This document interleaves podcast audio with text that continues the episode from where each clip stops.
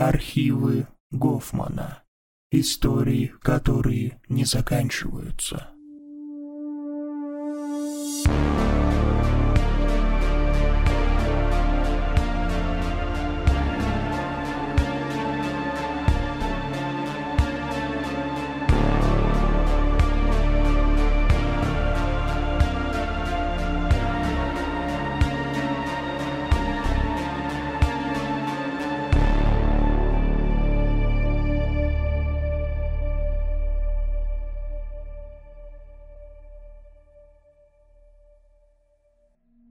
Когда я пытаюсь воскресить в памяти детские воспоминания, всплывает не так и много.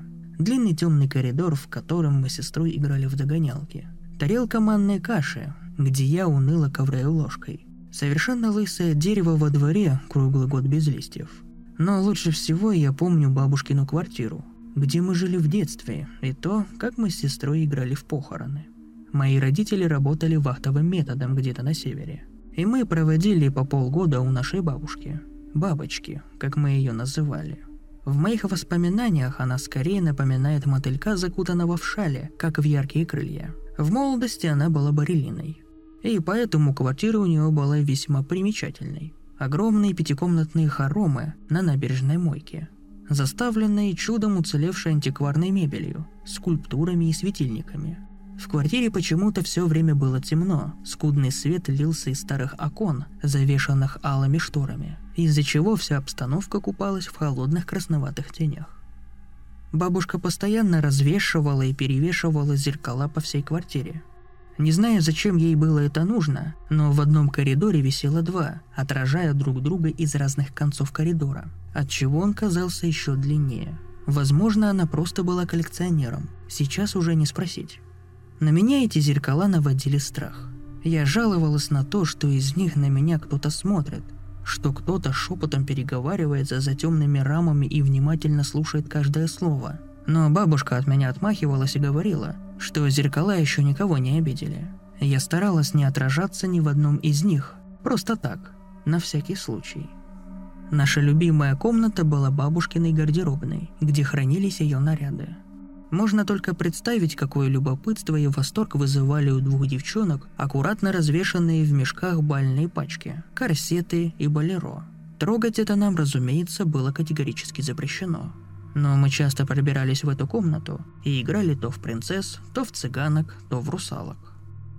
Наибольшее любопытство и вместе с тем смутный страх вызывал у меня гардеробный дубовый комод с зеркалом – на потемневшем боку которого были вырезаны тончайшие деревянные линии.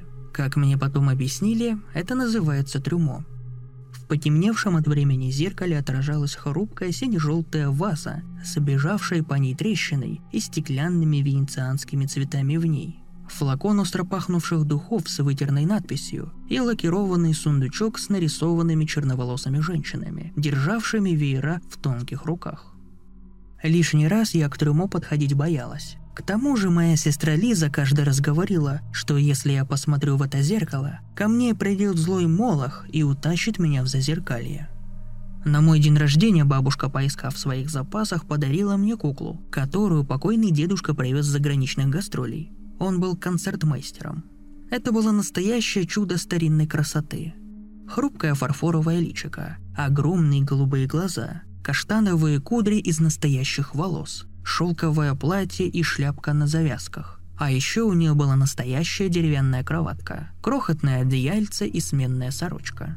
Для ребенка, чье детство пришлось на середину 90-х, это было что-то невообразимое, будто случайно попавшее из другого мира, словно ей оказалась в каком-то старом заграничном фильме – Моя сестра тогда сказала, что в этой кукле нет ничего особенного, что мама с папой привезут ей с десяток таких, и что только такие наивные дурочки, как я, могут радоваться такой ерунде. А вечером она предложила мне поиграть в похороны Катрины, как я ее называла. Я, разумеется, с возмущением отказалась и поставила кроватку с куклой около своей, чтобы Лиска не вздумала по своему обыкновению что-нибудь учудить. Но как я не пыталась бодрствовать, сон оказался сильнее меня. Когда я проснулась утром, рядом со мной стояла пустая кроватка с разворошенным бельем. Вы и сами можете себе представить, что чувствует человек, которого лишили любимой вещи. Я рыдала и билась на полу, а Лиза смеялась. Бабушка накапала мне валерьянки и отправила Лизу в угол. Но, разумеется, это ни капельки не помогло. Я ругала сестру самыми злыми словами из всех, которые знала. А Лиза сказала, что она ни при чем, и что куклу утащил Молох, как только я уснула. Она сама видела огромного дядьку, всего изогнутыми шипами, с двумя рогами и огромными круглыми зелеными глазами, светящимися в темноте. Когда он вошел в комнату, она не смогла пошевелиться от страха и сама видела, как он вытащил Катрину из кроватки, задушил своими костлявыми пальцами с длиннющими когтями и унес ее в зеркало в трюмо. Разумеется, я не поверила в эту ложь. Вырвавшись из бабушкиных объятий, я вцепилась Лизе в волосы и потребовала вернуть куклу. Та тоже завизжала и сказала, что я сама скоро увижу, как приходит Молох, а если я ей не верю, то мне нужно заглянуть в зазеркалье, только как бы я от этого с ума не сошла. Бабушка тогда нас насильно разняла, а я проплакала весь вечер и всю ночь у нее на коленях. Каково же было мое удивление, когда утром я обнаружила Катрину в кроватке – накрытую крохотным пуховым одеяльцем, а рядом сидела Лиза.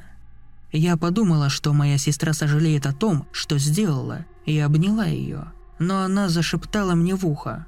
«Соня, Соня, твоя Катрина умерла. Молох задушил ее и принес тело, и теперь нам точно придется ее похоронить». Я отстранилась, не понимая. Тогда Лиза объяснила мне, что она нашла куклу на трюмо, но она не дышала. Молох убил мою Катрину и забрал ее душу. Понятия не имею, откуда она это взяла. Должно быть, она вычитала это в какой-то книге из бабушкиной обширной библиотеки. Теперь нам предстояло совершить погребальный обряд. Лиза объяснила, что для того, чтобы Катрина воссоединилась со своей душой, нам нужно осветить комнату свечами, открыть дверцу трюмо, положить туда зеркальце, прошептать волшебные слова, похоронить куклу в вещах, сложенных в ящике – а потом обязательно запереть дверцу на ключ, который Лиза стащила у бабушки, и погасить все свечи. Мне было жаль закапывать свою Катрину в ящике, но я очень переживала за ее бессмертную душу, поэтому покорно согласилась участвовать в Лизиной игре. Дождавшись ночи, мы прокрались по коридору к комнате гардеробной, где стояло трюмо. Квартиру укутывала полнейшая темнота и тишина, прерываемая иногда скрипом бабушкиного дивана – мы зажгли свечу, которая выхватила из темноты потемневшее зеркало, резную дверцу гигантского шкафа и несколько хрусталиков на люстре, отозвавшихся тихим звоном на наши легкие шаги. Мне показалось, что кто-то смотрит на нас внимательным и строгим взглядом из самого темного угла. Когда мы отперли старое трюмо, оскалившееся на нас своим темным зевом, на нас пахнуло заплесневелыми апельсиновыми корками, нафталином и пылью – мы стали в нем копаться, находя какие-то мотки шерсти, то непонятные стекляшки, то щетки для одежды.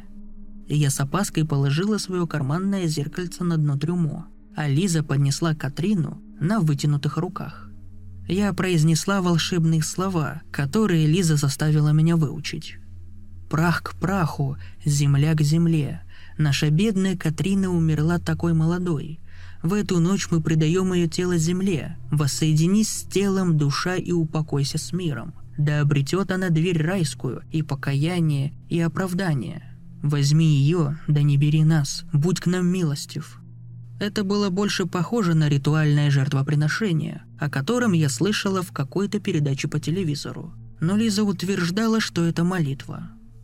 С окончанием моих слов она положила Катрину в ящик, накрыла ее пыльным отрезом шелковой ткани и закрыла дверцу. Я снова горько заплакала, и Лиза стала меня убеждать в том, что Катрина сейчас в раю. Из ящика раздались странные шорохи, и он стал слегка трястись на месте. Меня тоже затрясло.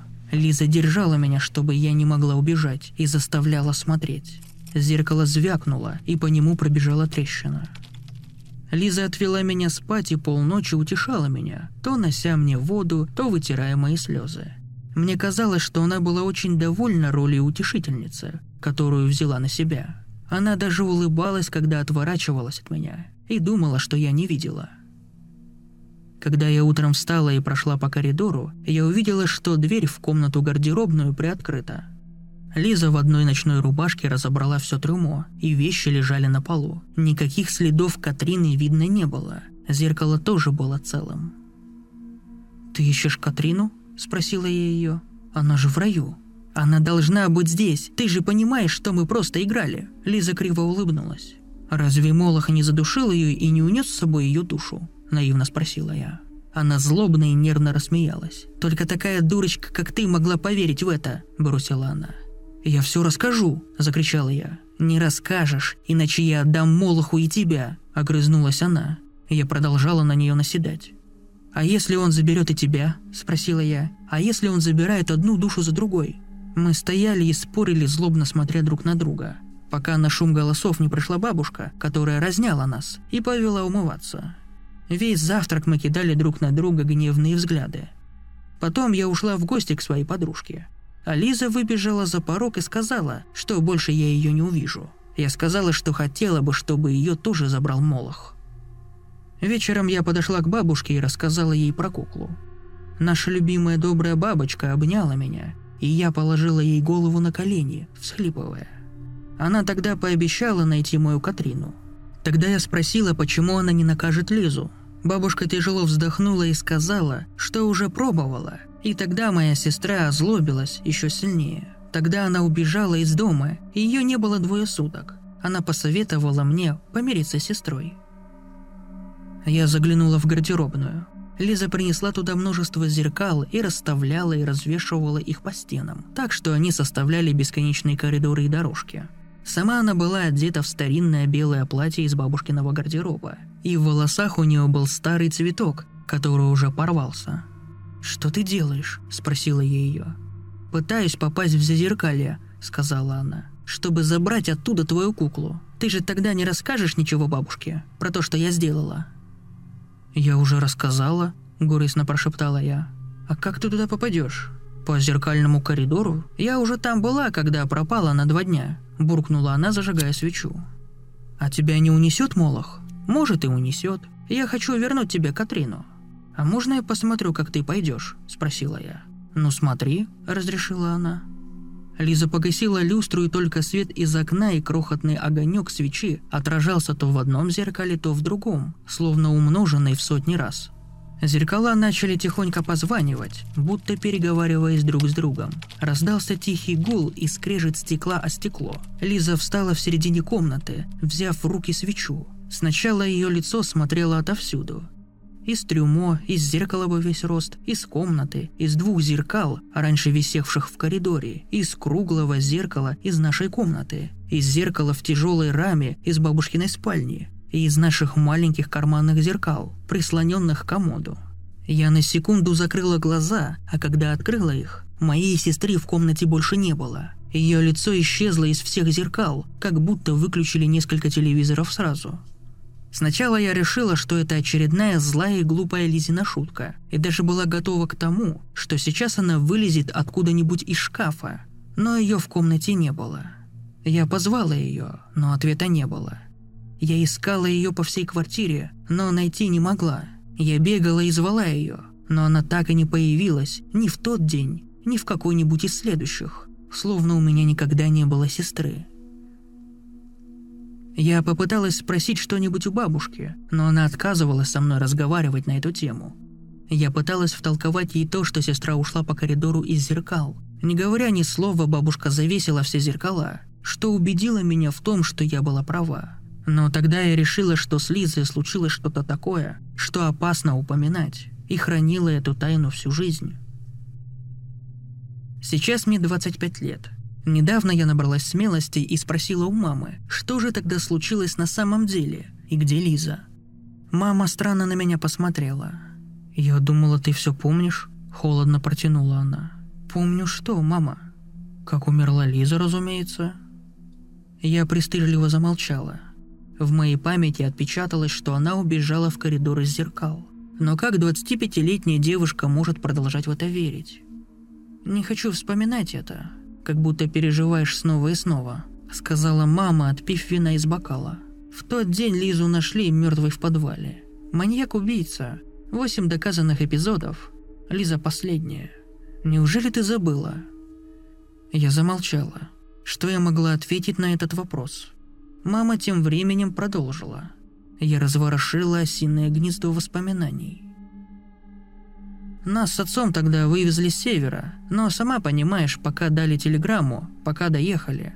В опознании участвовала бабушка, она же ее и хоронила. Она потом рассказывала, в каком виде ее нашли. А еще рассказывала, что в тот день, когда она пропала, вы сильно поссорились. И ты сказала, что надеешься больше никогда ее не увидеть. Прости, Соня, прибавила она. Я тебя нисколько не виню. Мы красноречиво промолчали. Она помнит о том, что Лиза поссорилась со мной через столько лет. Когда мы приехали, ты играла в похороны со своей куклой. Катриной ты ее, кажется, называла. Когда я увидела это, я, честно признаться, спрятала твою игрушку. До сих пор жалею об этом. Если хочешь, ты можешь ее найти в бабушкином комоде. На следующий день ты зачем-то утащила все зеркала из квартиры, развесила их в костюмерной и вглядывалась в них. Ты тогда сказала, что твоя сестра пропала в зеркалах. Мне ничего не оставалось, кроме как молчать и не опровергать твою легенду. Я молчала. Картины в моей голове мелькали с ужасающей быстротой. Реальные воспоминания заместили ложные. Когда я смотрела, как Лиза исчезает в зеркалах, ее уже не было в живых. Я вспомнила и о горе родителей, и что бабушка, крепкая еще пожилая женщина, сгорала от горя, как свечка. А что Лиза? Она действительно утащила мою куклу, и ее тело нашли с ней в руках. Зеркал и коридоров я, кстати, до сих пор немного побаиваюсь.